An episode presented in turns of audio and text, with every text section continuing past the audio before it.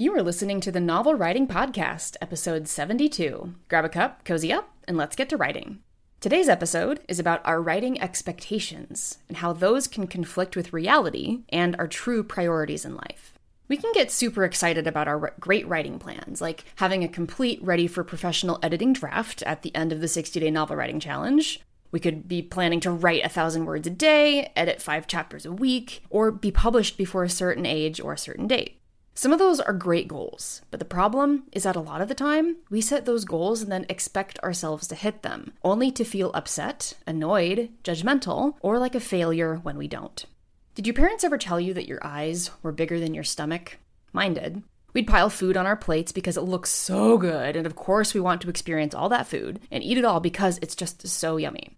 But inevitably, we get full before the plate is clean and then realize we took too much. Our expectations were higher than what reality allowed. It's the same with writing. If we don't adequately allow for how reality will most likely interrupt our best laid plans, we can end up swimming in those negative emotions I listed out before. For example, let's say you plan to write from scratch a completely new story during the fall round of the challenge. That's outlining and organizing in October, writing in November, and if you're in premium, getting critique and working on edits during December. That's your plan. At least 50,000 words in November, maybe bleeding into the next month, but for sure you'd be ready to start critiques that first weekend of December. Enter reality. Maybe there's two birthdays and an anniversary in October.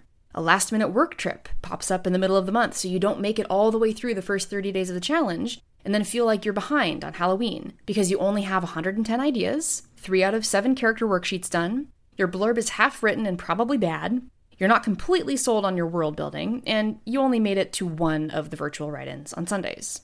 Understandably, you're freaking out because not only do you think you're behind, you also remembered that Thanksgiving happens in November, and there will be about three full days where you know you just won't get any writing done. Without an understanding of the difference between your expectations and your true priorities, you've just set yourself up for going into the writing portion feeling deflated and unprepared, despite the work you did do. Part of dealing with this is anticipating the possible distractions or interruptions before they happen. Birthdays, anniversaries, and holidays happen every year around the same time, so those are easy to calculate for. Unexpected work trips are harder because they're unexpected, but if you know that it's a possibility, you can come up with a plan for how you deal with it before it happens. It's making a battle plan that you may or may not use, but at least making the plan means you're not sent into a tailspin of worry and annoyance for a completely legitimate thing taking first place on your priority list. We need to be honest with ourselves about where writing actually lives on the list of priorities in our lives. For some clients, writing is actually below exercise because they know physical movement can unlock ideas, and they've experienced periods of lackluster writing quality and motivation because they didn't prioritize going on a walk.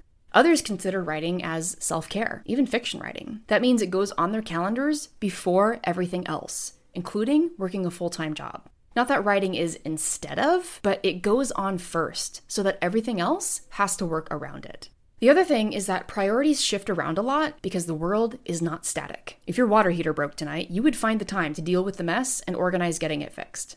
Laura Vanderkam, an expert on time management and productivity, once had a client who told her she didn't have time to work on her goals. But one day, her water heater broke, and she suddenly found seven hours in a single week to prioritize fixing it. We want to think about priorities like that. Is writing important enough to you to find seven hours a week as if it were a broken water heater? The answer doesn't have to be yes, but at least be honest about how important writing actually is to you. If your expectations are set so that it is, then allow yourself the space and the energy to follow through. But also, don't beat yourself up if you don't happen to finish that draft when you wanted to. Writing rarely has a hard, drop dead deadline that you absolutely have to meet, or else serious consequences happen. Rarely. Most of our deadlines are self imposed. But because they're self imposed, they're also arbitrary. And we often forget that arbitrariness when we miss a deadline, and then get mad at ourselves for not being quote unquote good enough to hit it. Every twist in your day to day life is a plot twist. You are the main character of your life, and in a lot of ways, you are the author too. And if you're both the main character and the author, you get to choose how you respond to the plot twists that happen, including when reality messes up our expectations and reorders our priorities at the drop of a hat. We talk about expectations versus reality and priorities in Professional Premium. I see a lot of authors give themselves short deadlines for a lot of work and then stress themselves out when the deadline looms over them like the sword of Damocles and they haven't even gotten close to their goal. I'll end by saying this the sword is a mirage. Your deadlines are arbitrary, and you can choose to take longer if it works for you.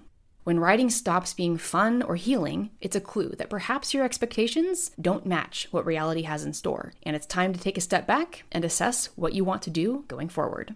That's it for today's episode on expectations, reality, and priorities. Thanks for joining me, and remember, the first draft is supposed to be garbage.